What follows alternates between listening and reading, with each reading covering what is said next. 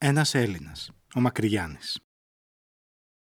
Την παλιά συνοικία του Μακρυγιάννη την ξέρουν όλοι οι Αθηναίοι. Τη δράση του αγωνιστή του 21, του πρωτεργάτη της 3ης Σεπτεμβρίου και του κατάδικου των στρατοδικείων του Όθωνα την ξέρουν όσοι μελέτησαν τα χρονικά της Επανάστασης και της Βαβαροκρατίας. Είναι όμως λιγοστοί εκείνοι που πρόσεξαν πως ο Μακρυγιάννης μας άφησε ένα πολύ σημαντικό βιβλίο, την ιστορία της ζωής του, ίσως επειδή ήταν ένας αγράμματος. Το Μακρυγιάννη των απομνημονευμάτων τον αγάπησαν πραγματικά μερικοί νέοι που άρχισαν να δημοσιεύουν ύστερα από τη μικρασιατική καταστροφή. Δεν νομίζω πως θα γελαστώ πολύ αν προσθέσω πως η φωνή του μπαίνει δειλά και ψιθυριστά στην ελληνική ζωή ανάμεσα στα 1925 και στα 1935. Και αυτό δεν μπορούσε να φανεί στο πλατή κοινό. Οι νέοι που μεγάλωσαν στον περασμένο παγκόσμιο πόλεμο και ήταν ακόμη στην ακμή της ηλικίας τους όταν άρχισε η σημερινή κρίση, δεν πρόφτασαν ούτε το έργο τους να οριμάσουν, ούτε να αποκαταστήσουν τη δική τους ιεραρχία πνευματικών αξιών όπως θα το ήθελαν.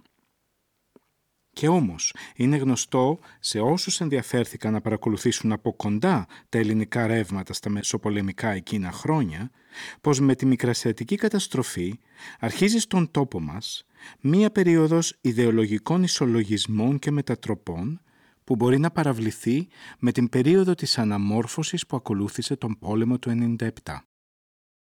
Τις προσπάθειες αυτές τις σκέπασε ή τις ετοιμάζει οξύτερες ο σημερινός αγώνας. Γι' αυτό και ο Μακρυγιάννης, που βρήκε μια φορά το δρόμο της καρδιάς των νέων, θα πρέπει να περιμένει να καθαρίσει πάλι ο ουρανός για να πάρει τη θέση που του αξίζει. Αισθάνομαι και πιστεύω πως το αισθανόσαστε κι εσείς ότι με τέτοιες συνθήκες μου είναι δύσκολο μέσα στο διάστημα μιας σύντομης ομιλίας να σας πείσω για τη σημασία του βιβλίου του Μακρυγιάννη ή τουλάχιστον να σας δείξω το μονοπάτι που ακολούθησα για να νιώσω ένα τόσο αγνοημένο έργο. Είμαι με κάποιον τρόπο ο πρώτος μάρτυρας που ακούτε για μια άγνωστη υπόθεση. Έτσι, θα ήθελα να σας παρακαλέσω να προσέξετε χωρίς προκατάληψη τις λίγες περικοπές που θα σας διαβάσω από το κείμενο του Μακρυγιάννη και να μου δώσετε την καλή σας προαίρεση. Ωστόσο, υπάρχει κάτι που μου αλαφραίνει την καρδιά τώρα που καταπιάνομαι να διατυπώσω την ιδέα μου για αυτή την ιδιότυπη συγγραφή. Εσείς που είχατε το ενδιαφέρον να έρθετε να μ' ακούσετε, μου δίνετε την ευκαιρία να ξεπληρώσω ένα παλιό χρέος που με βαραίνει από χρόνια. Από τα 26 που έπεσαν στα χέρια μου τα απομνημονεύματα, ως τα σήμερα, δεν πέρασε μήνας χωρίς να ξαναδιαβάσω λίγες σελίδες τους. Δεν πέρασε εβδομάδα χωρίς να συλλογιστώ αυτή την τόσο ζωντανή έκφραση. Με συντρόφεψαν σε ταξίδια και σε περιπλανήσεις, με φώτισαν ή με παρηγόρησαν σε χαρούμενες και σε πικρές στιγμές. Στον τόπο μας, όπου είμαστε τόσο σκληρά κάποτε αυτοδίδακτοι, ο Μακρυγιάννης στάθηκε ο πιο ταπεινός αλλά και ο πιο σταθερός διδάσκαλός μου. Πίστευα πάντα πως θα βρισκόταν κάποια ευκαιρία να του δώσω ένα μικρό δείγμα της ευγνωμοσύνης μου. Κατά παράξενη σύμπτωση, την ευκαιρία μου τη δίνετε εσείς. Μου τη δίνει το ελληνικό στρατόπεδο της Μέσης Ανατολής. Μου τη δίνουν οι Έλληνες της Αιγύπτου. Σε μια στιγμή που κοιτάζουμε και συλλογιζόμαστε και προσπαθούμε να διακρίνουμε το πεπρωμένο του ελληνισμού μέσα από την καταιγίδα και πέρα από την πλατιά στροφή που κάνει στα χρόνια μας η ιστορία του κόσμου, ποιος ξέρει, μπορεί να υπάρχει ένα κρυφό νόημα σε αυτή τη σύμπτωση. Στους καιρούς μας όπου ο αγώνας, το αίμα, ο πόνος και η δίψα της δικαιοσύνης απογυμνώνει τις ψυχές από τα πρόσκαιρα ναρκωτικά και τις φρεναπάτες όπου ο άνθρωπος γυρεύει από τον άνθρωπο το καθαρό, το στέρεο και τη συμπάθεια, είναι σωστό να μιλούμε για τέτοιους ανθρώπους όπως ο Μακρυγιάννης. Ακούστε τον. Και όσα σημειώνω, τα σημειώνω γιατί δεν υποφέρνω να βλέπω το άδικο να πνίγει το δίκιο. Για εκείνο έμαθα γράμματα στα γεράματα και κάνω αυτό το γράψιμο το απελέκητο, ότι δεν είχα τον τρόπο όντας παιδί να σπουδάξω. Ήμουν φτωχός και έκανα τον υπερέτη και τη μάρε βάλογα και άλλες πλήθος δουλειές έκανα. Να βγάλω το πατρικό μου χρέος που μας χρέωσαν οι χαραμίδες και να ζήσω κι εγώ σε τούτη την κοινωνία όσο έχω τα μανέτη του Θεού στο σώμα μου. Και αφού ο Θεός θελήσει να κάνει νεκρανάσταση στην πατρίδα μου, να τη λευτερώσει από την τυραγνία των Τούρκων, αξίωσε και μένα να δουλέψω κατά δύναμη, λιγότερον από τον χειρότερο πατριώτη μου Έλληνα. Γράφουν σοφοί άντρες πολλοί, γράφουν τυπογράφοι ντόπιοι και ξένοι, διαβασμένοι για την Ελλάδα. Ένα πράγμα μόνο με παρακίνησε και μένα να γράψω, ότι τούτη την πατρίδα την έχουμε όλοι μαζί. Και σοφοί και αμαθείς, και πλούσιοι και φτωχοί, και πολιτικοί και στρατιωτικοί, και οι πλέον μικρότεροι άνθρωποι. Όσοι αγωνιστήκαμεν, αναλόγως ο καθής, έχουμε να ζήσουμε εδώ.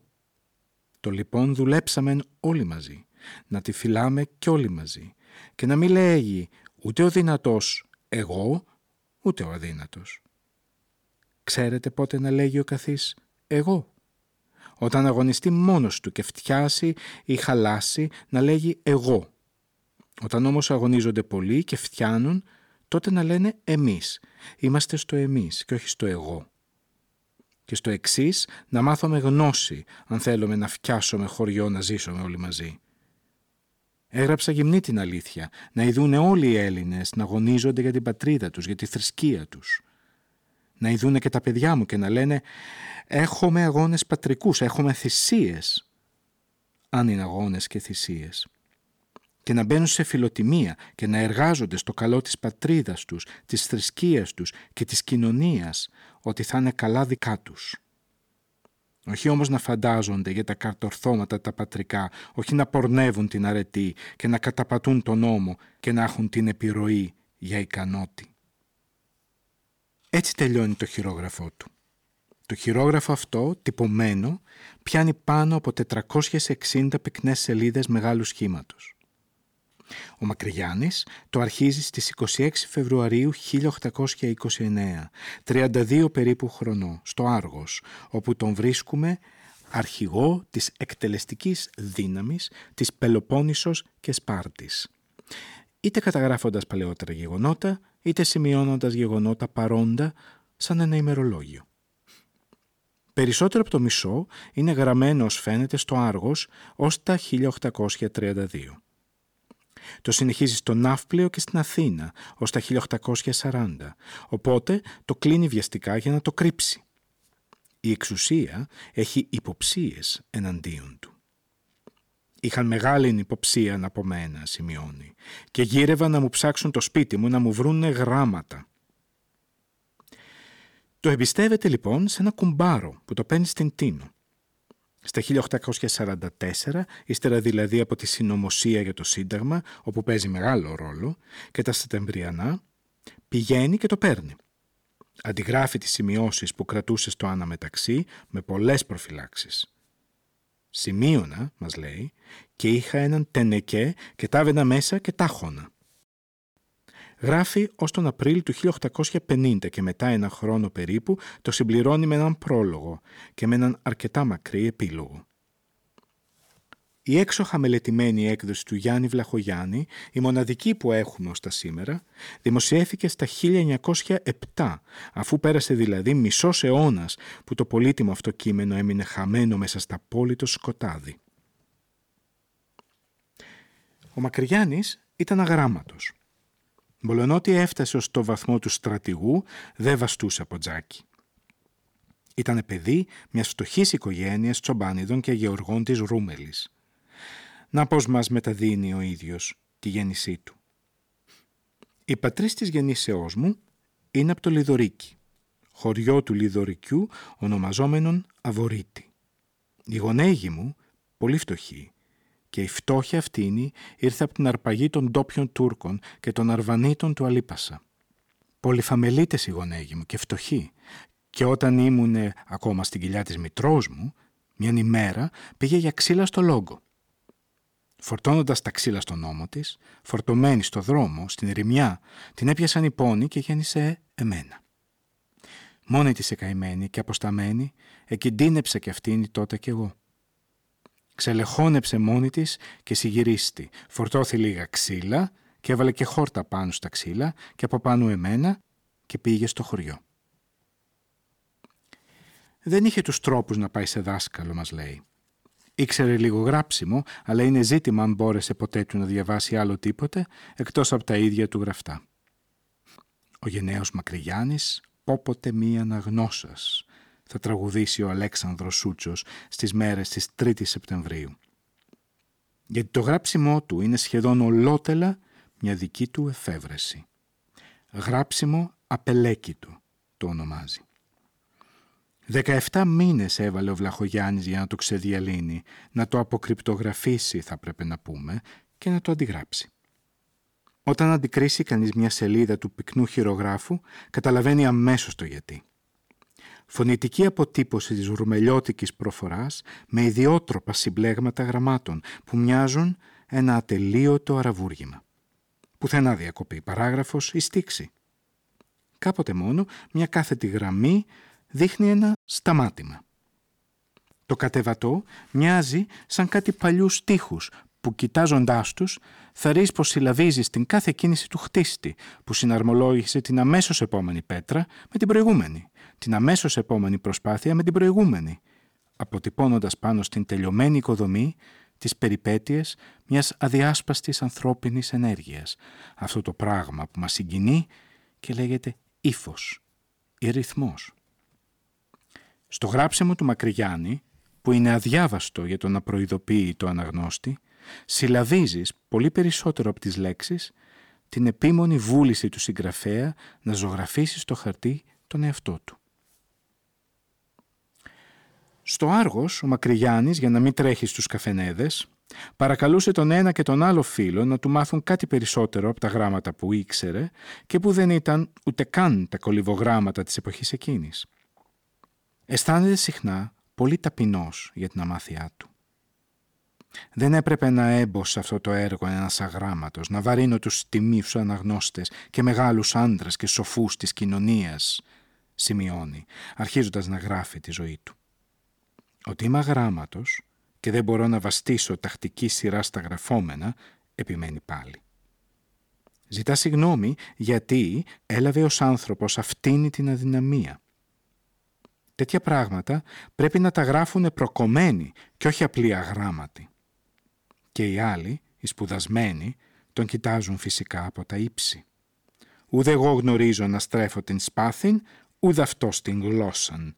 Θα τονίσει πάλι ο χαρακτηριστικός Αλέξανδρος Σούτσος. Καλόν λοιπόν έκαστον ημών να δίδεται εις ό,τι επιτυγχάνει. Αλλά η πατρίδα ζημιώθη, διατιμήθη και σ' όλο αυτό καταντένει ότι μας ήβρε όλους θερία, θρησκευτικούς και πολιτικούς και μας τους στρατιωτικούς, βασανίζεται ο Μακρυγιάννης, και είναι πατρίδα γενική του καθενού. Γι' αυτό πρέπει και ο προκομμένος να φωνάζει την αλήθεια και ο απλός. Φανερά λοιπόν ο Μακρυγιάννης θα ήθελε να είχε τους τρόπους να μάθει γράμματα. Αλλά αυτό δεν τον μειώνει. Δεν του δημιουργεί κανένα σύμπλεγμα κατωτερότητας, όπως τα λέγαμε. Αισθάνεται και μας κάνει να το αισθανόμαστε μαζί του πως ο άνθρωπος που ο Θεός του χάρισε τη λαλιά, αυτό το δώρο που κανείς δεν έχει δικαίωμα να του το αφαιρέσει. Όπου βρεθεί, στο παλάτι στην Καλύβα, μιλάει σταράτα, μιλάει με ασφάλεια.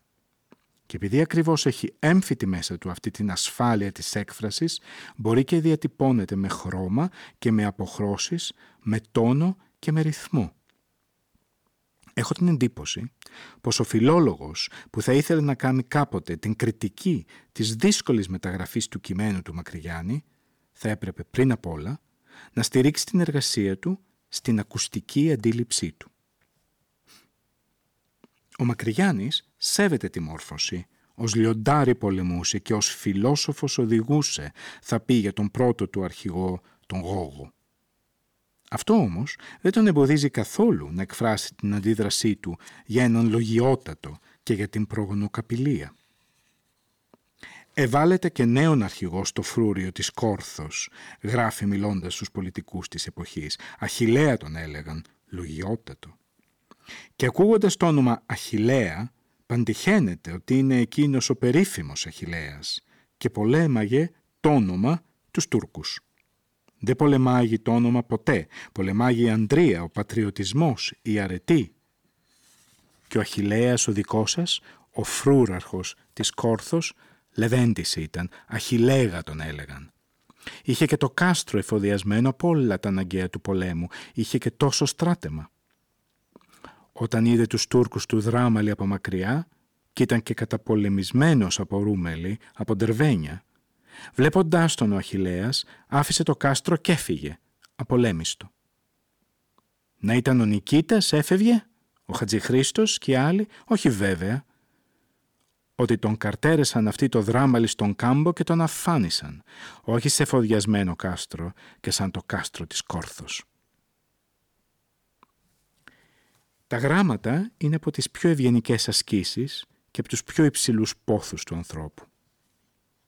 Η παιδεία είναι ο κυβερνήτης του βίου. Και επειδή οι αρχές αυτές είναι αληθινές, πρέπει να μην ξεχνούμε πως υπάρχει μια καλή παιδεία εκείνη που ελευθερώνει και βοηθά τον άνθρωπο να ολοκληρωθεί σύμφωνα με τον εαυτό του και μια κακή παιδεία, εκείνη που διαστρέφει και αποστεγνώνει και είναι μια βιομηχανία που παράγει τους ψευτομορφωμένους και τους νεόπλουτους της μάθησης που έχουν την ίδια κύβδηλη ευγένεια με τους νεόπλουτους του χρήματος. Αν ο Μακρυγιάννης μάθαινε γράμματα την εποχή εκείνη, πολύ φοβούμε πως θα έπρεπε να απαρνηθεί τον εαυτό του γιατί την παιδεία την κρατούσαν στα χέρια τους οι τροπεούχοι του άδειου λόγου, καθώς είπε ο ποιητής, που δεν έλειψαν ακόμη. Δεν επενώ το Μακρυγιάννη γιατί δεν έμαθε γράμματα, αλλά δοξάζω τον Πανάγαθο Θεό που δεν του έδωσε τα μέσα για να τα μάθει. Γιατί την είχε πάει σε δάσκαλο, θα είχαμε ίσως πολλές φορές τον όγκο των απομνημονευμάτων σε μια γλώσσα όλο κουδουνίσματα και κορδακισμούς θα είχαμε ίσως περισσότερες πληροφορίες για τα ιστορικά των χρόνων εκείνων, θα είχαμε ίσως περισσότερες πληροφορίες για τα ιστορικά των χρόνων εκείνων. Θα είχαμε ίσως έναν σούτσο της πεζογραφίας. Αλλά αυτή την αστέρευτη πηγή ζωής που είναι το βιβλίο του Μακρυγιάννη δεν θα την είχαμε. Και θα ήταν μεγάλο κρίμα. Γιατί έτσι όπως μας φανερώνει το Μακρυγιάννης, βλέπουμε ολοκάθαρα πως αν ήταν αγράμματος δεν ήταν διόλου ένας ορεσίβιος ακαλεγέργητος βάρβαρος. Ήταν ακριβώς το εναντίον. Ήταν μια από τις πιο μορφωμένες ψυχές του ελληνισμού. Και η μόρφωση, η παιδεία που δηλώνει ο Μακρυγιάννης δεν είναι κάτι ξέχωρο ή αποσπασματικά δικό του. Είναι το κοινοχτήμα, η ψυχική περιουσία μιας φυλής παραδομένη για αιώνες και χιλιετίες από γενιά σε γενιά, από ευαισθησία σε ευαισθησία. Κατατρεγμένη και πάντα ζωντανή, αγνοημένη και πάντα παρούσα, είναι το κοινό χτήμα της μεγάλης λαϊκής παράδοσης του γένους. Είναι η υπόσταση ακριβώς αυτού του πολιτισμού, αυτής της διαμορφωμένης ενέργειας, που έπλασε τους ανθρώπους και το λαό που αποφάσισε να ζήσει ελεύθερος ή να πεθάνει στα 21. Γι' αυτό η λαϊκή μας παράδοση είναι τόσο σπουδαία. Μια φορά και ένα καιρό ήταν ένας φτωχός φουστανελάς που είχε τη μανία να ζωγραφίζει. Τον έλεγαν Θεόφιλο. Τα πινέλα του τα κουβαλούσε στο σελάχι του, εκεί που οι πρόγονοί του βάζαν τις πιστόλες και τα μαχαίρια τους.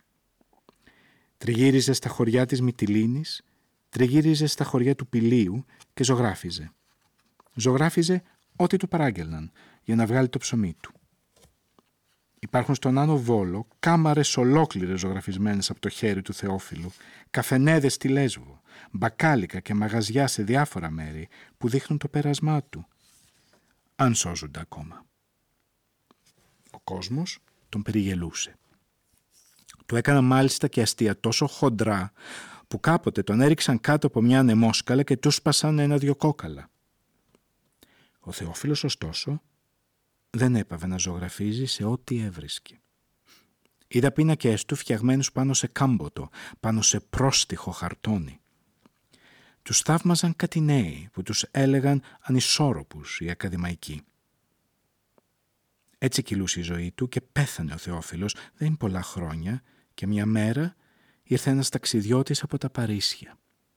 Είδε αυτή τη ζωγραφική, μάζεψε καμιά πενηνταριά κομμάτια, τα τύλιξε και πήγε να τα δείξει στους φωτισμένους κριτικούς που κάθονται κοντά στο Σικουάνα.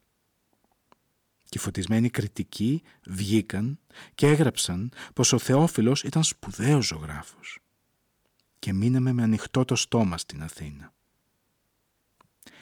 Το επιμήθειο αυτής της ιστορίας είναι ότι η λαϊκή παιδεία δεν σημαίνει μόνο να διδάξουμε το λαό, αλλά και να διδαχτούμε από το λαό. Θυμούμε πάντα το Θεόφιλο όταν συλλογίζομαι το Μακρυγιάννη. Σας έλεγα πως ο Μακρυγιάννης είναι μια από τις πιο μορφωμένες ψυχές του νέου ελληνισμού. Το ίδιο πιστεύω και για το Θεόφιλο, αν η λέξη «μόρφωση» σημαίνει πνευματική μορφή. Και αυτή η μόρφωσή τους είναι εξαιρετικά έντονη και δραστήρια. Είναι καταπληκτική η έμφυτη ανάγκη που έχουν να εκφραστούν.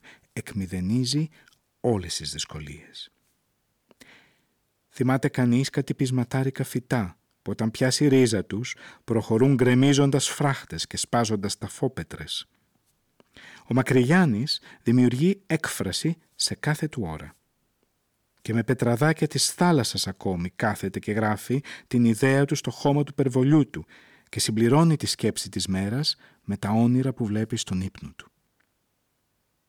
Κάποτε κάνει ένα ταξίδι στην Ακαρνανία. Ξαναβλέπει και σημαδεύει τις θέσεις όπου έγιναν μάχες της Επανάστασης. Γυρίζοντας στην Αθήνα, αποφασίζει να φτιάξει τις ζωγραφιές των πολέμων του αγώνα.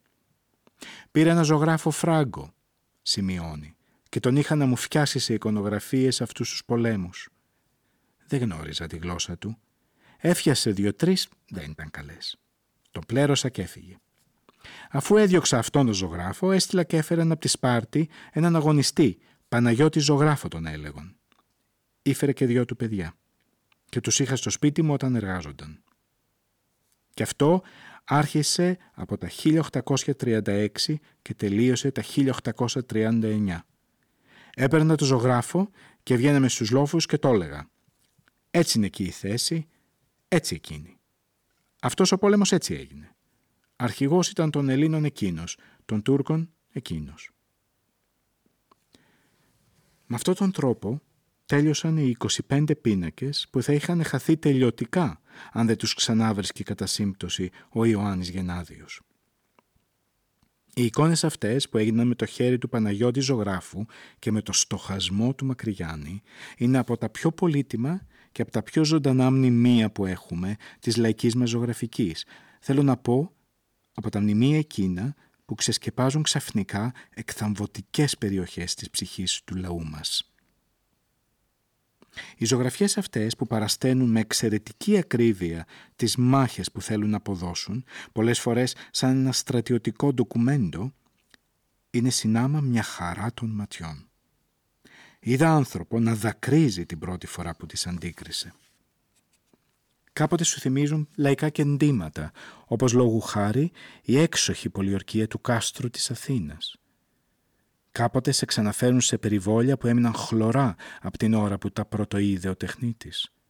Κάποτε σε κάνουν να ανασένεις την ατμόσφαιρα μαγείας και φόβου του παραμυθιού των παιδικών χρόνων. Είναι μια πρωτάκουστη και συνάμα μια πολύ παλιά ραψοδία. Μια άλλη φορά ο Κολέτης πρεσβευτής στο Παρίσι, του στέλνει με συστατικό ένα Γάλλο περιηγητή, τον Μαρκίσιο Γαούλ του Μαλέρπ. Ήθελε και ελληνικά τραγούδια, σημειώνει ο Μακρυγιάννης, του έφτιασα πεντέξι. Έτσι και στο περίφημο επεισόδιο όπου ανιστορεί το τελευταίο του τραπέζι με τον Γκούρα πάνω στην πολιορκημένη Ακρόπολη. Είναι σαν τους άγνωστους ποιητές των δημοτικών τραγουδιών. Το τραγούδι το φτιάνει και είναι αποκαλυπτικό όταν μας δίνει την ευκαιρία να ειδούμε από κοντά πώς η καταφρονεμένη δημοτική ευαισθησία νιώθει και αγαπά τα έργα της αρχαίας τέχνης. Είχα δύο αγάλματα, σημειώνει ακόμα, περίφημα. Μια γυναίκα και ένα βασιλόπουλο. Ατόφια φαίνονταν οι φλέβες τόσοι εντέλειαν είχαν. Όταν χάλασαν τον πόρο, τα είχαν πάρει κάτι στρατιώτες και στο Άργος θα τα πουλούσαν κάτι Ευρωπαίων. χίλια τάλαρα γύρευαν. Πήρα τους στρατιώτες, τους μίλησα. Αυτά και δέκα χιλιάδες τάλαρα να σας δώσουνε να μην το καταδεχτείτε να βγουν από την πατρίδα μας. Γι' αυτά πολεμήσαμε. Καταλαβαίνετε. Δεν μιλά ο Λόρδος Μπάιρον, μήτε ο λογιότατος, μήτε ο αρχαιολόγος. Μιλά ένας γιος τσοπάνιδων της Ρούμελης με το σώμα γεμάτο πληγές. Γι' αυτά πολεμήσαμε. 15 χρυσοπίκυλτες ακαδημίες δεν αξίζουν την κουβέντα αυτού του ανθρώπου, γιατί μόνο σε τέτοια αισθήματα μπορεί να ριζώσει και να ανθίσει η μόρφωση του γένους. Σε αισθήματα πραγματικά και όχι σε αφηρημένες έννοιες περί του κάλους των αρχαίων ημών προγόνων ή σε καρδιές αποστεγνωμένες που έχουν πάθει καταληψία από το φόδο του χίδιν όχλου. Απ' τα κόκαλα βγαλμένη τραγουδούσε ο Σολομός. Η ιδέα του ήταν αληθινή. Η ελληνική επανάσταση ήταν βγαλμένη από το μεδούλι των κοκάλων των ζωντανών Ελλήνων. Και γι' αυτό πέτυχε. Και γι' αυτό δεν σταμάτησε και πραγματοποιείται σε όλο το 19ο αιώνα και γι' αυτό δεν τέλειωσε ακόμη η πραγματοποίησή της. Ο σημερινός πόλεμος της πατρίδας μας, δεν είναι υπερβολή να το πούμε, είναι μια συνέχεια της Επανάστασης του 21. Γιατί δεν πρέπει να το ξεχνούμε. Κάθε φορά που η φυλή μας γυρίζει προς το λαό, ζητά να φωτιστεί από το λαό, αναμορφώνεται από το λαό. Συνεχίζει την παράδοση που μπήκε θριαμβευτικά στη συνείδηση του έθνους με την ελληνική επανάσταση. Ο αγώνας εκείνος ήταν ένα κοινωνικό, πολεμικό και πολιτικό γεγονός. Ήταν συνάμα και ένα πνευματικό γεγονός. Από την τελευταία τούτη άποψη, την πιο αγνοημένη, είναι σημαντικό να έχουμε τεκμήρια σαν αυτά που μας άφησε ο Μακρυγιάννης. Τα ιστορικά γεγονότα δεν σταματούν στα χρονολογικά ορόσημα που βλέπουμε στις φυλάδες της ιστορίας. Ο βίος του Μακρυγιάννη είναι ένα μεγάλο κομμάτι της ζωής του ελληνισμού στα 60 πρώτα χρόνια του περασμένου αιώνα. Γεννήθηκε στα 1797 και πέθανε στις 27 Απριλίου 1864. Δεν είναι δυνατό να σας τον διηγηθώ. Το μόνο που θα προσπαθήσω είναι να σας δώσω λίγα ακόμη παραδείγματα από τα απομνημονεύματα του πώς βλέπει και αντιδρά ο Μακρυγιάννης στα γεγονότα. Γιατί η ιστορία του Μακρυγιάννη είναι περισσότερο από μια ιστορία γεγονότων. Είναι μια ιστορία των συναισθημάτων του λαού του στη μεγάλη αυτή περίοδο που γέννησε τη σημερινή Ελλάδα. Ο Μακρυγιάννης είναι ακόμα βρέφος όταν η οικογένειά του, κυνηγημένη από τους ντόπιους Τούρκους και τους Αρβανίτες που θέλουν να σκλαβώσουν το χωριό της, αναγκάζεται να καταφύγει στη Λιβαδιά. Εφτά χρονό ξενοδουλεύει για να λαφρύνει τους γονείς του.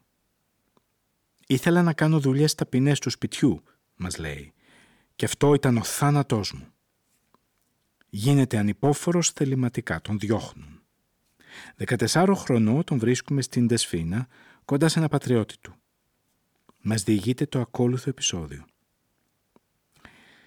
Έγινα ως 14 χρονών και πήγα σε έναν πατριώτη μου, εις Δεσφίνα. Ήταν γιορτή και παγκύρι τα Γιαννιού. Πήγαμε στο παγκύρι. Μ' έδωσε το τουφέκι του να το βαστώ. Εγώ θέλησα να το ρίξω, ετσακίστη. Τότε με έπιασε σε όλον τον κόσμο μπρος και με πέθανε στο ξύλο. Δεν με έβλαβε το ξύλο τόσο. Περισσότερον η ντροπή του κόσμου. Τότε όλοι τρώγαν και πίναν και εγώ έκλεγα.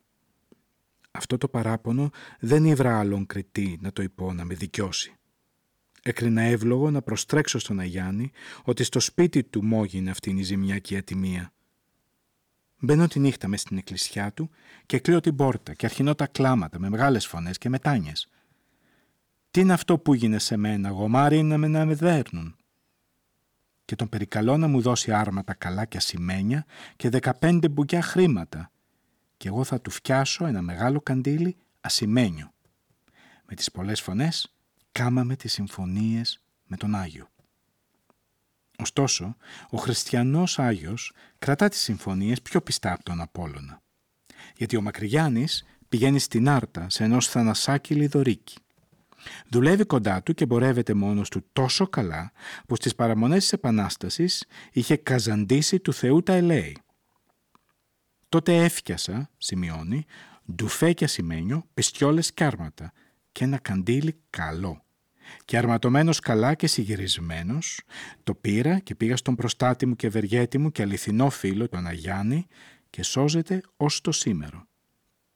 Και τον προσκύνησα με δάκρυα από μέσα από τα σπλάχνα μου ότι θυμήθηκα όλες μου τις ταλαιπωρίες που δοκίμασα. Στα 1820 πάνω κάτω μπαίνει στο μυστικό της φιλικής εταιρείας. Μπήκα στο μυστικό, λέει πάλι, και πήγα στο σπίτι μου και εργαζόμουν για την πατρίδα μου και θρησκεία μου να τη δουλέψω ειλικρινώς, καθώς τη δούλεψα, να μην με είπε κλέφτη κι άρπαγο, αλλά να με είπε τέκνο της, κι εγώ μητέρα μου. Είναι στην Πάτρα όταν άναψαν τα πρώτα του φέκια του αγώνα ως πραγματευτής, αλλά η πραγματική του αποστολή είναι να συνεννοηθεί με τους οπλαρχηγούς και να μαζέψει πληροφορίες. Πίσω στην Άρτα τον πιάνουν για να τον κρεμάσουν. Ξεφεύγει.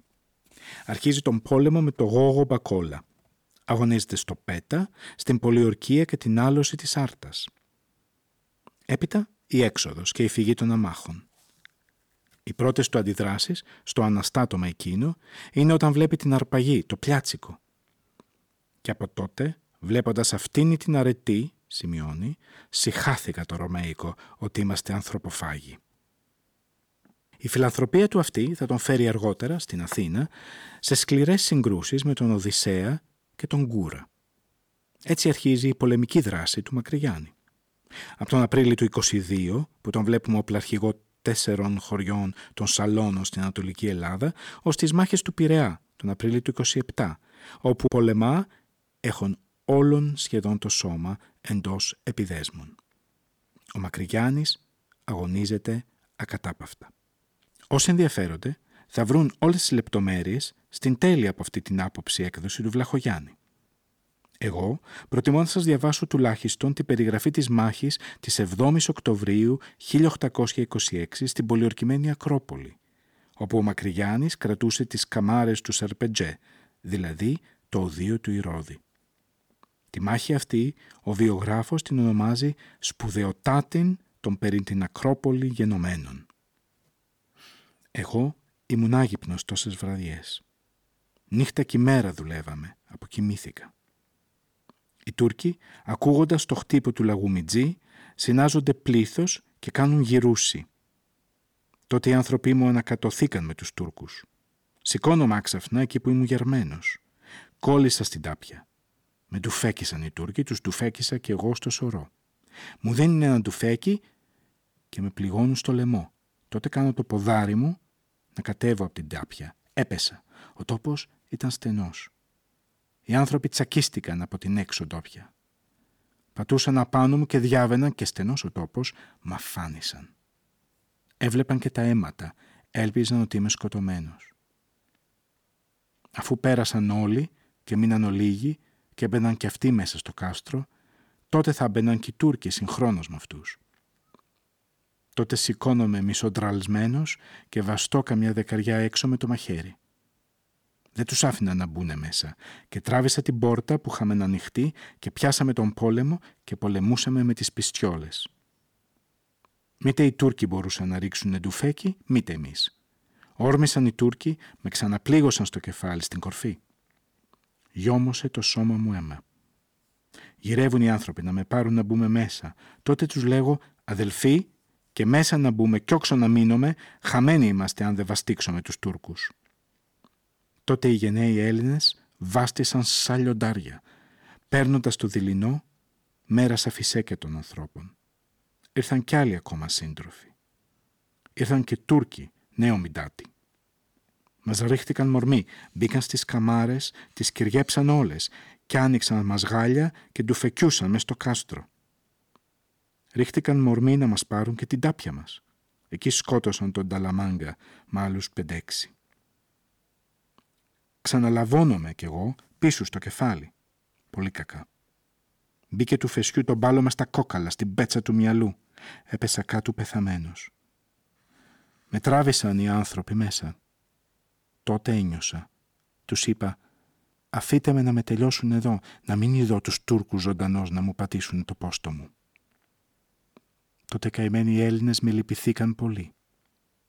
πολέμησαν γενναίως, διώξαν τους Τούρκους από την τάπια μας και τους έβαλαν όλους στις καμάρες.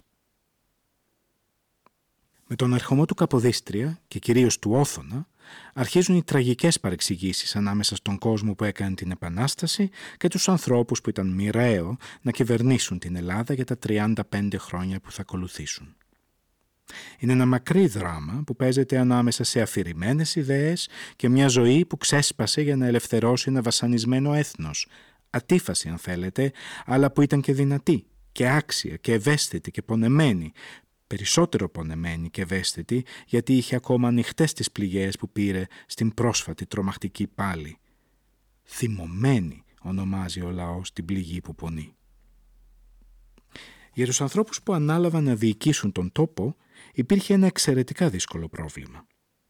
Να βάλουν σε τάξη ένα χάος, όπως έλεγαν. Να νοσηλέψουν, να βοηθήσουν, να ψυχώσουν ένα λαό που πέρασε από φρικιαστικές δοκιμασίες για τη λευτεριά του, όπως θα ήταν πιο σωστό να πούμε.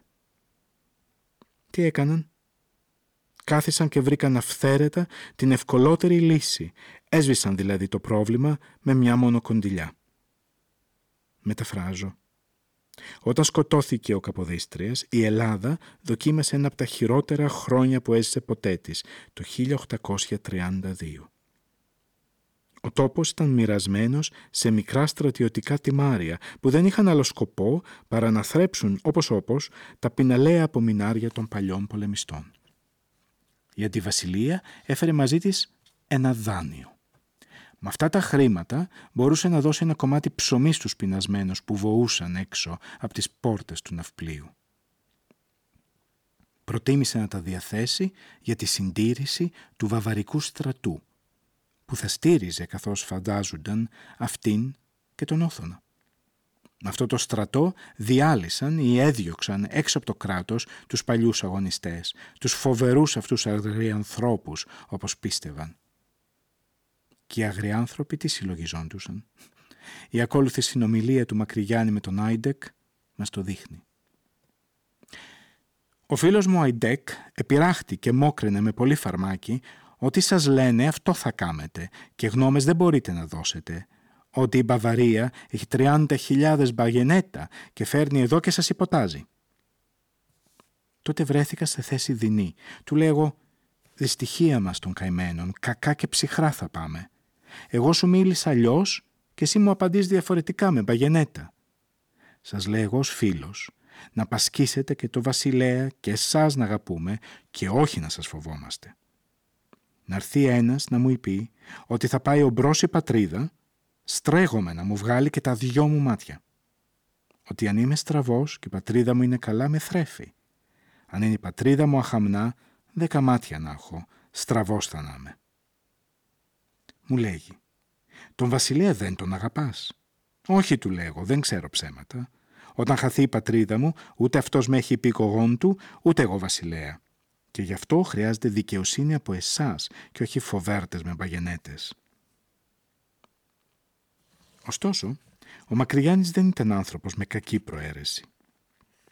Όταν αράζει ο όθωνας στο ναύπλιο, σημειώνει.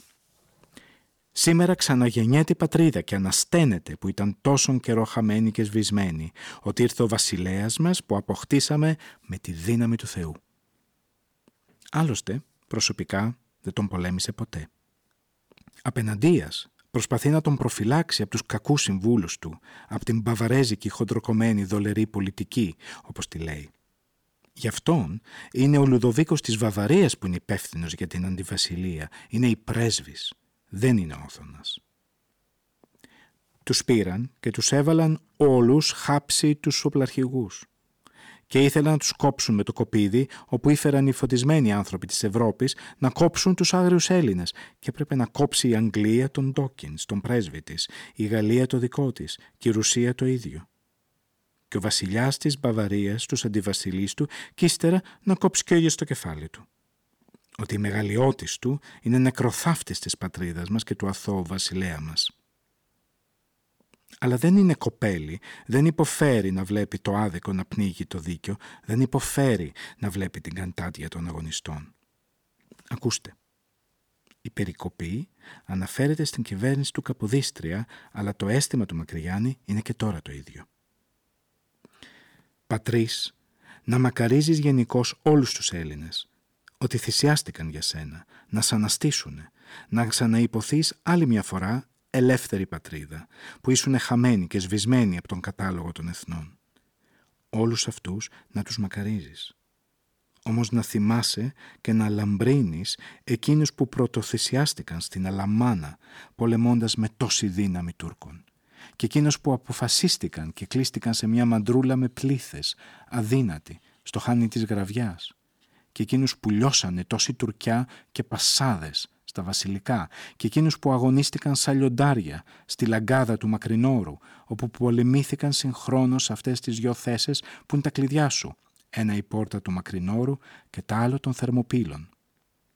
Και αφού πήγαν και από τα δυο μέρη να ανοίξουν δρόμο οι Τούρκοι εκείνοι οι αθάνατοι τόσο λίγοι, 81 στη Λαγκάδα, γιόμωσαν τον τόπο κόκαλα εκεί και τους καταδιάλυσαν εκείνοι οι ολίγοι Στ' άλλο το μέρος των θερμοπύλων και αλλού. Αυτήν σε ανάστησαν και δεν μπήκε δύναμη και ζαϊρέδες και πολεμοφόδια. Αυτήν ψύχωσαν εκείνους που πολιορκούσαν τους ντόπιους Τούρκους και φρουρές και νηστικούς και αδύνατους τους περιλάβαν και τους σφάξαν σαν τραγιά. Και τέλος πάντων, πατρίδα, αυτοί κατατρέχονται από τους εκλαμπρότατους, από τους εξοχότατους, από τον κυβερνήτη σου και αδελφούς του. Ο Αγουστίνος και ο Βιάρος αυτήν των σκοτωμένων τις γυναίκες και κορίτσα κυνηγούν. Αυτούς τους αγωνιστάς κατατρέχουν και τους λένε να πάνε να διακονέψουν. Ποιος σας είπε, τους λένε, να σηκώσετε άρματα, να δυστυχήσετε. Αυτοί είναι οι λόγοι που σπρώχνουν το Μακρυγιάννη να οργανώσει τη συνωμοσία που καταλήγει στο Σύνταγμα της 3ης Σεπτεμβρίου. Ορκίζει σ' όλο το κράτος. Ιδού πως ορκίζει. Η σκηνή είναι στο σπίτι του Μακρυγιάννη ένα βράδυ. Ένας αγωνιστής κάθεται μαζί του. Καθώς τσουγκρίζουν τα ποτήρια, η κουβέντα τελειώνει έτσι. «Πού το τσάκισες αυτό το χέρι» «Στο μισολόγγι» μου λέγει. «Πού το τσάκισε εγώ αυτό» «Στους μήλους τα αναπλιού». «Γιατί τα τσακίσαμε» «Για τη λευτεριά της πατρίδος». «Πού είναι η λευτεριά και η δικαιοσύνη» «Σήκω απάνω» Τον παίρνω και πάμε και τον ορκίζω.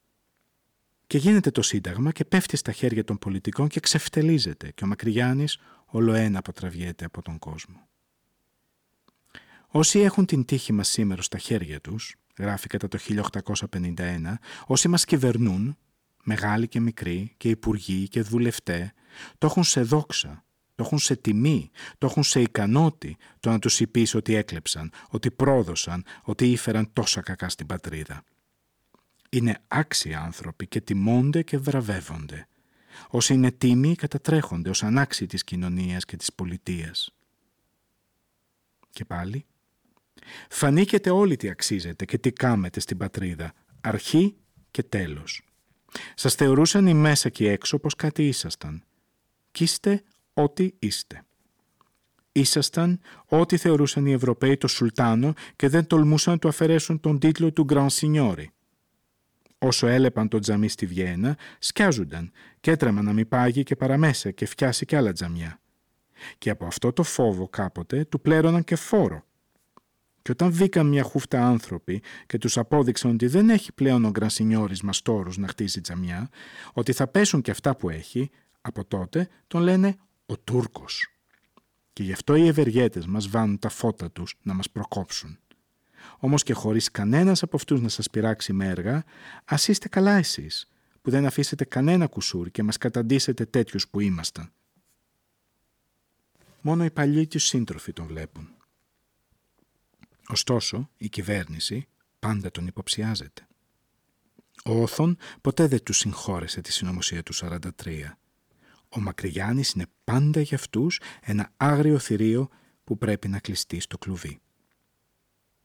Έτσι, κατά το Σεπτέμβριο του 1951, αρχίζουν και κυκλοφορούν οι κατηγορίες, ανυπόστατες, αστήριχτες, που δεν αποδείχτηκαν ποτέ. Ο Μακρυγιάννης θέλει να σκοτώσει το βασιλιά, θέλει να κάνει δημοκρατία. Ο Μακρυγιάννης συνεννοείται με κάτι πρόσφυγες Πολωνούς που κυκλοφορούν ανατρεπτικές προκηρύξεις. Ο Μακρυγιάννης είπε ύποπτες κουβέντες σε έναν Στεφανίδη, διαβόητο βομολόχο που είναι και ο μοναδικός μάρτυρας στη δίκη του. Έτσι τον περιορίζουν στο σπίτι του. Ο Μακρυγιάννης είναι σάπιος από τις 7 πληγές που μάζεψε στον αγώνα. «Επληγέ συχνά ενίγοντο εμοροούσε», γράφει ο γιατρός Γούδας που μίλησε στην κηδεία του. «Ο εξ αυτών πυρετός κατεβίβρωσεν αυτόν. Βαρύ ενώσε επήρχονται. Η δε ανάρρωση σε γίνοτο βραδιτάτη». Ταύτα ήσαν τα αγαθά, ον έλαχε ο Μακρυγιάννης ως αμοιβής των υπερπατρίδος εξόχων υπηρεσιών αυτού. Πληγέ και ασθένειε πολυόδυνη και με ταυτόν πενία δυσθεράπευτος ομοίως ως εκείνε. Οι πληγές του κεφαλιού που πήρε στη μάχη του Σερπεντζέ τον κάνουν κάποτε έξαλλο. Τρεις μέρες πρωτού τον πάνε στις φυλακές του Μεντρεσέ, μην έχοντας άλλον κριτή να τον δικαιώσει, όπως και στα νιάτα του, στην εκκλησιά του Αγιάννη, κάθεται και γράφει στον ίδιο το Θεό. Και δεν μας ακούς και δεν μας βλέπεις. Και να σκούζω νύχτα και μέσα από τις πληγές μου. Και να βλέπω τη δυστυχισμένη μου φαμιλιά και παιδιά μου πνιμένα στα κλάματα και ξυπόλυτα. Και έξι μήνες φυλακωμένος σε δυο αδρασχελιές κάμαροι και γιατρό να μην βλέπουμε, ούτε να αφήνουν κανένα πλησιάσει να μας ειδεί. Όλοι θέλουν να χαθούμε.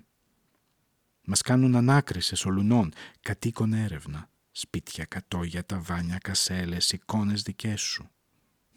Και τις 13 του του νου του μήνα ήρθε ο μοίραρχος με τη στολή του όπου μας φύλαγε και μου λέει να πάγω στη φυλακή του Μεντρεσέ, όπου φυλακώνουν τους κακούρογους. Αλλά τότε τη φορά δεν μπόρεσε να κλείσει τις συμφωνίες του με το Θεό. Είχαν αλλάξει τα χρόνια και τον πήγαν στο Μεντρεσέ και τον ραπίσανε και τον προπυλακίσανε και τον κρίνανε σε μια δίκη που ήταν μια μεγάλη αδιαντροπιά και τον καταδικάσανε σε θάνατο που έγινε ύστερα δεσμά και του χαρίστηκαν στις 2 Σεπτεμβρίου 1854. Ο Μακριάνης είναι πια ένα λεβέντικο κουρέλι. Δεν μιλά παρά με το Θεό και τα μικρότερα παιδιά του. Το σπίτι του και το περιβόλι του είναι ρημάδια. Ο τελευταίος ήχος της φωνής του, ο τελευταίος που ξέρουμε και που θα ακούσετε τώρα, έρχεται από μακριά, πολύ μακριά. Θα ρεις πως μια ολόκληρη φυλή πάει να ξεψυχήσει.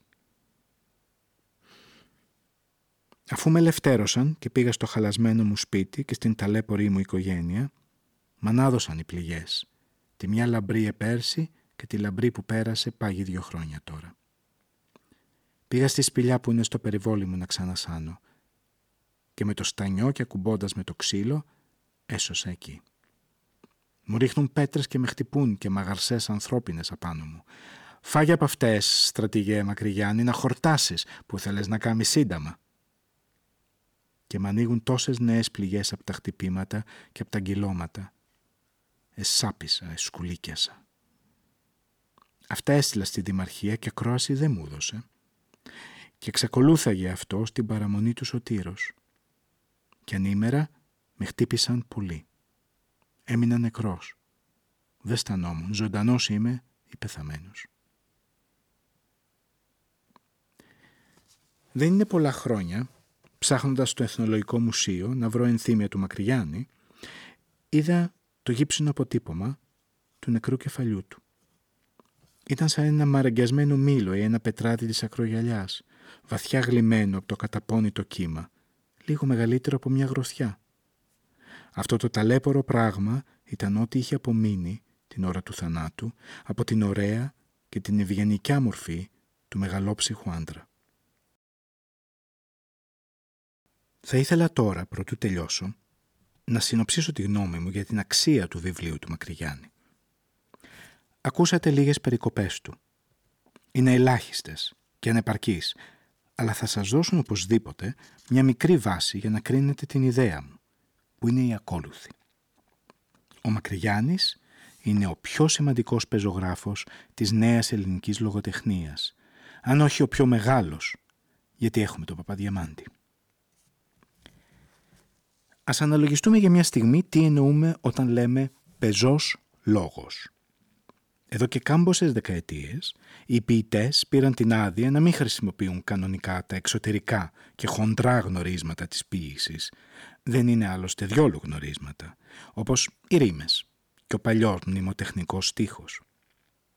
Αυτό δεν σημαίνει φυσικά πως η διάκριση ανάμεσα στον ποιητικό και τον πεζό λόγο έπαψε να υπάρχει. Έγινε απέναντίας πιο ουσιαστική. Η ποίηση είναι ένα είδος χορού. Η πρόζα είναι και πρέπει να είναι ένα βάδισμα που μας οδηγεί κάπου.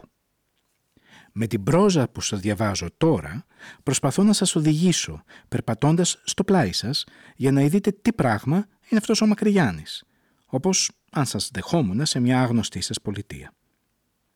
Αν είχα να γράψω ένα πείμα που να εκφράζει το Μακρυγιάννη, δεν θα ήταν διόλου το ίδιο.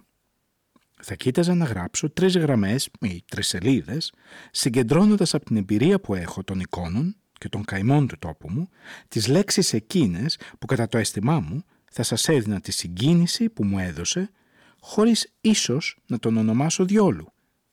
Αυτόν ή τα πράγματα που ονομάζει. Στην ποίηση, το προηγούμενο βήμα δεν χάνεται ποτέ μέσα στο επόμενο απέναντίας μένει καρφωμένος στη μνήμη ως το τέλος και ακέραιο μέσα στο σύνολο του ποίηματος. Στην πρόζα, κάθε βήμα καταναλύσκεται μόλις τέλειωσε ο προορισμός του, που είναι να προχωρήσουμε. Η μονάδα στην ποίηση είναι η λέξη, η μονάδα στην πρόζα είναι η φράση, είναι ο παράγραφος, είναι η σελίδα που γυρίζουμε σιωπηλά. Η μορφή της και ο ρυθμός της είναι ο δρόμος καθώς τον ακολουθούμε. Και το περιεχόμενό της, τα πράγματα που συνδυάζονται καθώς τα βλέπουμε προχωρώντας. Γι' αυτό η πρόζα που πάει να χορέψει είναι άσκημη πρόζα. Δεν υπάρχει χειρότερο πράγμα στον κόσμο από την πρόζα που λέγεται ποιητική. Και όλο το ζήτημα δεν είναι να τη γράψει κανείς ωραία, αλλά να τη γράψει σωστά. Και δεν μπορεί να τη γράψει σωστά αν δεν έχει ορισμένα πράγματα να δείξει που πιστεύει πως είναι αξιόλογα. Αν δεν έχει ένα σημαντικό περιεχόμενο. Το περιεχόμενο της γραφής του Μακρυγιάννη είναι ο ατέλειωτος και ο τραγικός αγώνας ενός ανθρώπου που με όλα τα ένστιχτα της φυλής του ριζωμένα βαθιά μες στα σπλάχνα του αναζητά την ελευθερία, το δίκιο και την ανθρωπιά. Ανάμεσα Πάτρα και Γαστούνη σημειώνει, το περιστατικό πρέπει να είχε συμβεί γύρω στα 1830, είναι ένα χωριό, το Μέγα Σπήλεγο. Έκαμα κονάκι εκεί. Μου παραπονιόνται οι κάτοικοι από την κτηραγνία που δοκιμάζουν από τους καλογέρους. Ό,τι παίρνουν, το αρπάζουν αυτήνοι.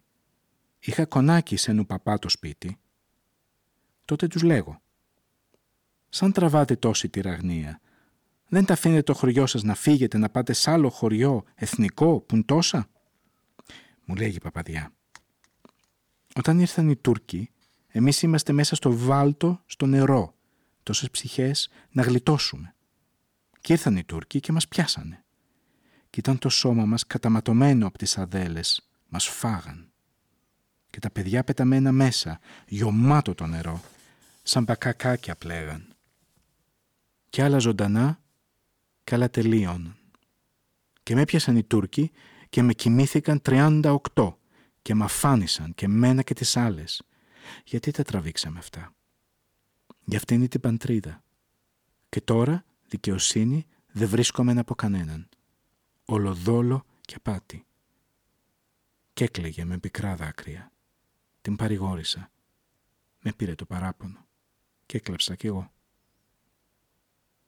Πολέμησε; Αγωνίστηκε, πίστεψε, σακατεύτηκε, αηδίασε, θύμωσε, αλλά έμεινε, όπως βγαίνει από το γράψιμό του το απελέκητο, πάντα ορθός ως το τέλος. Άνθρωπος στο ύψος του ανθρώπου. Δεν έγινε μήτε υπεράνθρωπος, μήτε σκουλίκι. Αλήθεια, μια από τις χαρές του Μακρυγιάννη, που γεμίζει αγαλίες στην ψυχή, είναι αυτό το συνέστημα που δεν πάβει ποτέ να μας δίνει. Το συνέστημα πως έχουμε στο πλάι μας έναν οδηγό τόσο ανθρώπινο που είναι μέτρο των πραγμάτων και των όντων.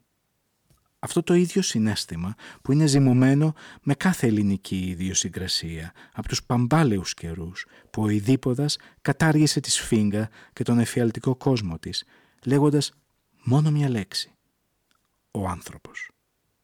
Ο ελεύθερος άνθρωπος, ο δίκαιος άνθρωπος, ο άνθρωπος ζυγαριά της ζωής. Αν υπάρχει μια ιδέα βασικά ελληνική, δεν είναι άλλη. Γεννιέται στα χαράματα της ελληνικής σκέψης. Έπειτα τη διατυπώνει μια για πάντα ο Εσχύλος. Όποιος ξεπερνά το μέτρο είναι υβριστής και ύβρις είναι το μεγαλύτερο κακό που μπορεί να μας συμβεί. Για να μεταχειριστώ τη φρασεολογία του Μακρυγιάννη, οι Έλληνες από τα παλιά εκείνα χρόνια είναι στο εμείς, δεν είναι στο εγώ. Γιατί μόλις το έχω γυρέψει να ξεπεράσει το εμείς, αμέσως η άτη, η αυστηρή μοίρα που φροντίζει για την ισορροπία του κόσμου, το κεραυνώνει. Ολάκερη η αρχαία μας τραγωδία είναι γεμάτη από τα σύμβολα αυτής της ιδέας. Και το σύμβολο που με συγκινεί περισσότερο απ' όλα το βρίσκω στους Πέρσες. Ο Ξέρξης, μας λέει ο παλιός μύθος, νικήθηκε γιατί ήταν υβριστής, γιατί έκαμε αυτήν την υπέρογγη πράξη, μαστίγωσε τη θάλασσα. Γι' αυτό βρήκε στη θάλασσα τον όλεθρό του. Σε αυτό το στοιχείο που μολοτώνται είναι πάντα ταραγμένο και δεν ησυχάζει ποτέ, αναζητά πάντα την ισορροπία, το ζήγεσμα. Στο ξέσπασμα της Επανάστασης, στην Άρτα, ο Μακρυγιάννης ακούει έναν Μπέι να μιλά στους φίλους του αυτά τα λόγια που σημειώνει. «Πασάδες και Μπέιδες θα χαθούμε, θα χαθούμε, ότι ετούτος ο πόλεμος δεν είναι μήτε με το Μόσκοβο, μήτε με τον Εγγλέζο, μήτε με το Φραντσέζο. Αδικήσαμε το ραγιά και από τα πλούτη και από τιμή και τον αφανίσαμε και μαύρισαν τα μάτια του και μας σήκωσε ντουφέκι και ο Σουλτάνος το γομάρι δεν ξέρει τι του γίνεται. Τον γελάνε εκείνοι που τον τρογυρίζουν. Την αιτία της ελληνικής επανάστασης και του ολέθρου των τυράννων τη διατυπώνει ο Μακρυγιάννης με μια λέξη στο στόμα ενός αντιπάλου, όπως ο Εσχύλος βάζει τους εχθρούς να μιλούν για την καταστροφή της Σαλαμίνας. Θα χαθούμε γιατί αδικήσαμε. Τους αρχαίους, αν θέλουμε πραγματικά να τους καταλάβουμε, θα πρέπει πάντα να ερευνούμε την ψυχή του λαού μας. Τα λόγια αυτά υπόθηκαν στα 1821. Ο Μακρυγιάννης τα κρατά στη μνήμη του για να τα σημειώσει χρόνια αργότερα, κατά τα 1829, αφού μάζεψε όλη την πείρα της τρομακτικής εκείνης πάλης. Τον βλέπω να τα συλλογίζεται σε δύσκολες ώρες. Υπάρχουν πίσω από κάθε του πράξη και από κάθε του απόφθεγμα πίσω από την ακόλουθη συνομιλία που έχει με το Γάλλο ναύαρχο Ντορινί όταν ετοιμάζεται να πολεμήσει στους Μήλους. Εκεί που φτιάνα τις θέσεις στους Μήλους ήρθε ο Ντερνής να με δει. Μου λέγει «Τι κάνεις αυτού» Αυτές οι θέσεις είναι αδύνατες. Τι πόλεμο θα κάνετε με τον Μπραήμι αυτού» Του λέγω «Είναι αδύνατες οι θέσεις και εμείς». Όμως είναι δυνατός ο Θεός που μας προστατεύει και θα δείξω με την τύχη μας αυτές τις θέσεις τις αδύνατες. Και αν είμαστε ολίγοι στο πλήθος του Μπραήμι, παρηγοριόμαστε με έναν τρόπο ότι η τύχη μας μας έχει τους Έλληνες πάντοτε ολίγους. Ότι αρχή και τέλος, παλαιόθε και ως τώρα, όλα τα θερία πολεμούν να μας φάνε και δεν μπορούνε. Τρώνε από εμάς και μένει και μαγιά και ολίγοι αποφασίζουν να πεθάνουν και όταν κάνουν αυτήν την απόφαση λίγες φορές χάνουν και πολλές κερδένουν. Η θέση όπου είμαστε σήμερα εδώ είναι τιούτη και θα ειδούμε την τύχη μας η αδύναμη με τους δυνατούς. «Τρεμπιέν», λέγει και να χώρισε ο Ναύαρχος. Αυτή είναι η πίστη και η ασφάλεια που μας δίνει ο Μακρυγιάννης. Ο δεύτερος λόγος που πιστεύω πως ο Μακρυγιάννης είναι ο πιο σημαντικός πεζογράφος μας είναι γιατί τον νομίζω σαν ένα μεγάλο διδάσκαλο της γλώσσας μας.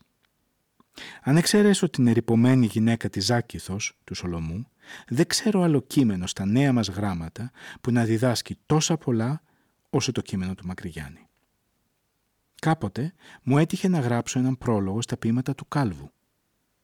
Και επειδή νόμισα πως ένα από τα σπουδαία προβλήματα που έθετε ο Κάλβος ήταν το ζήτημα της γλωσσικής έκφρασης, με έψεξαν γιατί ασχολήθηκα με αυτό, αντί να ασχοληθώ με πράγματα που βροντοφωνούσε ο ποιητής και δεν είχαν καθόλου την ανάγκη μου για να γίνουν αισθητά από τον καθένα. Με απασχολεί η γλώσσα γιατί είναι το υλικό του συγγραφέα και όχι γιατί μ' αρέσει να ξαναγυρίζω στο παλιό γλωσσικό ζήτημα που είναι τελειωμένο για την Ελλάδα. Κανένας λογοτέχνης δεν γράφει πια εδώ και χρόνια τους νεκρούς τύπους. Φαντάζομαι πως όταν με το καλό γυρίσουμε στον τόπο μας δεν θα τους χρησιμοποιεί πια ούτε το κράτος, ούτε η δημοσιογραφία. Σκεφτείτε πως σήμερα, στα μαύρα χρόνια της σκλαβιάς, ολόκληρος ο τύπος που κυκλοφορεί στο πείσμα των τυράννων και εκφράζει την ελεύθερη σκέψη του έθνους, γράφεται στη ζωντανή μας γλώσσα. Αν όμως το γλωσσικό ζήτημα τελείωσε, δεν πρέπει να ξεχνούμε πως κανένας συγγραφέας δεν μπορεί να σταθεί αν δεν είναι άρχοντας της γλώσσας όχι των λεξικών ή του συντακτικού, αλλά αυτής της ζωντανής φύσης που του μεταγγίζει κάθε στιγμή που ανασένει φιλή του. Και για να νιώσουμε και να αφομοιώσουμε αυτή τη φύση θα πρέπει να αισθανθούμε και να ζήσουμε κείμενα σαν του Μακρυγιάννη που είναι καθώς πιστεύω κείμενα καθαρτήρια. Περιεχόμενο γλώσσα το περιεχόμενο που θέλει να εκδηλωθεί και η γλώσσα που πρέπει να δώσει μια μορφή, μια ύπαρξη στο περιεχόμενο, να το βγάλει από την αφάνεια. Αυτή η ενέργεια και αυτή η αντενέργεια, ενωμένες στο τέλος, φτιάνουν το ύφος. Οι δυο αντίμαχες αυτές δυνάμεις είναι οι δυσκολίες ενός συγγραφέα. Με αυτές διαμορφώνεται και διαμορφώνει ένα ύφος, μια φωνή που έλεγαν οι αρχαίοι κάνει έναρθρο το λόγο. Γι' αυτό, με τη γλώσσα και μόνο, όσο καλά και αν την ξέρουμε, μπορούμε να κάνουμε περίφημες φράσεις, σαν τάχερο σταλόνι, όπως λέει το τραγούδι. Αλλά χωρίς την αντίσταση και το βάρος των πραγμάτων που πρέπει να αρθρώσουμε, ύφος δεν θα έχουμε ποτέ. Ήφο είναι οι δυσκολίες που βρίσκει ένας άνθρωπος για να εκφράσει κάτι. Ήφο είναι η ανθρώπινη προσπάθεια, ύφος είναι ο άνθρωπος, όπως διδάσκει ένα σοφόρητο. Γι' αυτό το ύφος του Μακρυγιάννη είναι τόσο πραγματικό και μοναδικό γιατί ήταν μοναδικές οι δυσκολίες του. Μιλώντας σας για την ηλική όψη του χειρογράφου του Μακρυγιάννη, σας έλεγα πως μοιάζει με μια οικοδομή όπου συλλαβίζει κανείς το πέρασμα μιας ανθρώπινης προσπάθειας. Το γράψιμό του είναι το ίδιο μια χειροποίητη οικοδομή. Σε κάθε της λεπτομέρειας, στην ένταση, στην ευκολία, στο παραστράτημα, βλέπει κανείς το πέρασμα ενός ολοζώντανου ανθρώπου. Ο καλύτερος τρόπος να κρίνουμε ένα κείμενο είναι να κοιτάξουμε, να βρούμε ποιες λέξεις του δεν λειτουργούν, είπε κάποιος. Το ποσοστό των λέξεων που δεν λειτουργούν στο Μακρυγιάννη είναι μικρότερο παρά στα έργα όλων των πεζογράφων μας που ξέρω. Και για να τελειώσω, θα ήθελα να θυμηθώ μια φράση του Πυραντέλο, που συλλογίζομαι πάντα όταν έχω να κρίνω ένα κείμενο. Υπάρχει, λέει, ένα ύφος πραγμάτων και ένα ύφος λέξεων. Και αυτός είναι ο λόγος που ο Δάντης πέθανε στην εξορία και αυτός είναι ο λόγος που στεφάνωσαν τον Πετράρχη στο Καπιτόλιο. Οι ποιητές κάνουν κάποτε παράξενες προφητείες. Συλλογίζομαι πως εάν ο υπέρογκος παλιάτσος του φασισμού είχε προσέξει τη φρασούλα του Πυραντέλο, δεν θα καταντούσε στα τωρινά του χάλια. Τον έφαγε η πομπή των λέξεων, αυτή η τραγική φρεναπάτη. Αλλά οι πολιτικοί έχουν σπάνια τον καιρό να προσέξουν κάτι τέτοιες λεπτομέρειες. Οπωσδήποτε, αυτό το ύφος των πραγμάτων, το ύφος της ανάγκης, το ύφος το αποτελεσματικό, το βρίσκω στο Μακρυγιάννη. Ποτέ δεν ξανακούσαμε στην Ελλάδα μια τόσο αδρή φωνή. Και αυτό δεν είναι λαογραφία. Η φωνή του Μακρυγιάννη είναι ένας κλόνος από το στιβαρό δέντρο που έδωσε τον ερωτόκριτο και τη θυσία του Αβραάμ, έδωσε τα δημοτικά μας τραγούδια και έδωσε ακόμη, προτείνω την ταπεινή μου ιδέα για όσο αξίζει, τον πιο μεγάλο καλλιτέχνη που βγήκε από την Ελλάδα, ύστερα από τους αρχαίους, τον Θεοτοκόπουλο. Αυτά είχα να σας πω για το Μακρυγιάννη. Τον αγράμματο στρατοκόπο ενός μεγάλου βίου που με τόση προσπάθεια αποτυπώνει πάνω στο χαρτί τα πράγματα που βλέπει η συνείδησή του. Τον σίγουρο ματατοφόρο της μακριάς και αδιάσπαστης λαϊκής μας παράδοσης που επειδή την κρατά τόσο βαθιά ριζωμένη μέσα του έρχεται να μας πει με τη φωνή πολλών ανθρώπων και όχι ενός μοναχά τι είμαστε και πώς είμαστε κι εμείς οι ίδιοι. Πως ο θυμός του, ο πόνος του και η τραγωδία του δεν είναι ατομικές του υποθέσεις, αλλά υποθέσεις δικές σας και δικές μου και όλων μας. Υποθέσεις όπου όλοι μαζί, πεθαμένοι και ζωντανοί, είμαστε αλληλέγγυοι και συνυπεύθυνοι. Έρχεται να μας ψιθυρίσει πως οι ομορφιές μας και τα στολίδια μας και τα υπάρχοντα που τα νομίζαμε πολύτιμα πάνε και πάνε, πάλιωσαν και τρίφτηκαν και έγιναν σαρίδια και πως σε τίποτε άλλο δεν φελάν παρά να μας βαραίνουν, όπως την τραγική και την απελπισμένη φέδρα. Έρχεται να το ψιθυρίσει στους πνευματικούς ανθρώπους τουλάχιστον. Από τις παραμονές του περασμένου πολέμου, οι πνευματικοί τεχνίτες της Ευρώπης, εννοώ τα ενδεικτικά έργα, έχουν καθαρά τη συνείδηση πως ζουν σε έναν κόσμο χαλασμένο. Αυτή η συνείδηση προκάλεσε εξαιρετικά βίαιες πνευματικές επαναστάσεις που φάνηκαν από τα πρώτα χρόνια της ειρήνης. Όλη η περίοδος του Μεσοπολέμου μπορεί να χαρακτηριστεί σαν μια περίοδος απεγνωσμένων αναζητήσεων, εσωτερικών ανασκαφών, ελέγχου της πραγματικότητας που μας περιστοιχίζει και που γίνεται στάχτη στα δάχτυλα που την αγγίζουν. Και αυτά οδηγούσαν στο απροχώρητο, στη σιωπή. Υπήρχε η αίσθηση μιας βαριάς αμαρτίας σε αυτή την κατάσταση. Πάνω σε αυτή την έρημη χώρα για να χρησιμοποιήσω ένα χαρακτηριστικό τίτλο των χρόνων εκείνων, ήρθαν άλλοι νέοι και ζήτησαν να χτίσουν. Ο Ισπανικός πόλεμος, που είναι η αρχή του σημερινού, τους έδωσε την αφορμή να δώσουν τα τελευταία σημάδια τους. Από τον Ισπανικό πόλεμο και πέρα δεν ξέρουμε πια. Δεν είναι υπερβολή να πούμε πως περνούμε μια περίοδο πνευματικού συσκοτισμού στην Ευρώπη. Ο σημερινός πόλεμος δεν είναι όπως ο περασμένος εποχή καλλιτεχνικής δημιουργίας. Και το μόνο που μπορούμε να κάνουμε είναι να λογαριάζουμε την περασμένη μας πείρα και την τωρινή, προσμένοντας την αυγή που αναπότρεπτα θα χαράξει. Το μόνο που μπορούμε να κάνουμε είναι να κουβεντιάζουμε με γνωστούς και με αγνώστους συντρόφους, να προσέχουμε τα μηνύματα και αυτών και των αληθινών πνευματικών προγόνων μας, να καθαρίζουμε τη συνείδησή μας από τις πρόσκαιρες φαντασιοπληξίες και να πιστεύουμε πως ένας τόσο μεγάλος πόνος όπως ο σημερινός δεν μπορεί παρά να μας οδηγήσει σε μια μεγάλη Ανάσταση και να κοιτάζουμε πώς θα είμαστε έτοιμοι να φανούμε αντάξιά της. Να κάνουμε το χρέος μας, ποίημα του χρέους, ονόμαζε ένα από τα μεγάλα του ποίηματα ο Σολομός. Η Ανάσταση αυτή δεν μπορεί να είναι παρά μια Ανάσταση της ζωής του ανθρώπου με την πιο βαριά έννοια. Και σαν τέτοια θα πρέπει να καταργήσει τις ομότητες, τα φήμοτρα, τις φυλακές, τις υποκρισίες. Θα πρέπει να είναι έτσι ή θα έχουν πάει αλίμονο όλα αυτά που ζούμε τώρα στα χαμένα. Θα είναι έτσι ή θα έχει πέσει ο κόσμος σε μια κατάσταση γενικής νεκροφάνειας. Και αν γίνει αυτό που πιστεύουμε και αγωνιζόμαστε για να γίνει, τότε είναι πολύ πιθανό πως στην πατρίδα μας, όπου για πρώτη φορά οι ανθρώπινες αξίες είδαν το φως, οι φωτισμένοι και οι μορφωμένοι θα καταλάβουν, γιατί ακριβώς θα είναι πραγματικά φωτισμένοι και μορφωμένοι, πως η παιδεία της ψυχής τους θα έχει πολλά να ωφεληθεί από ένα έργο σαν του Μακρυγιάννη, που είναι, καθώς πιστεύω, η συνείδηση ενός ολόκληρου λαού μια πολύτιμη διαθήκη.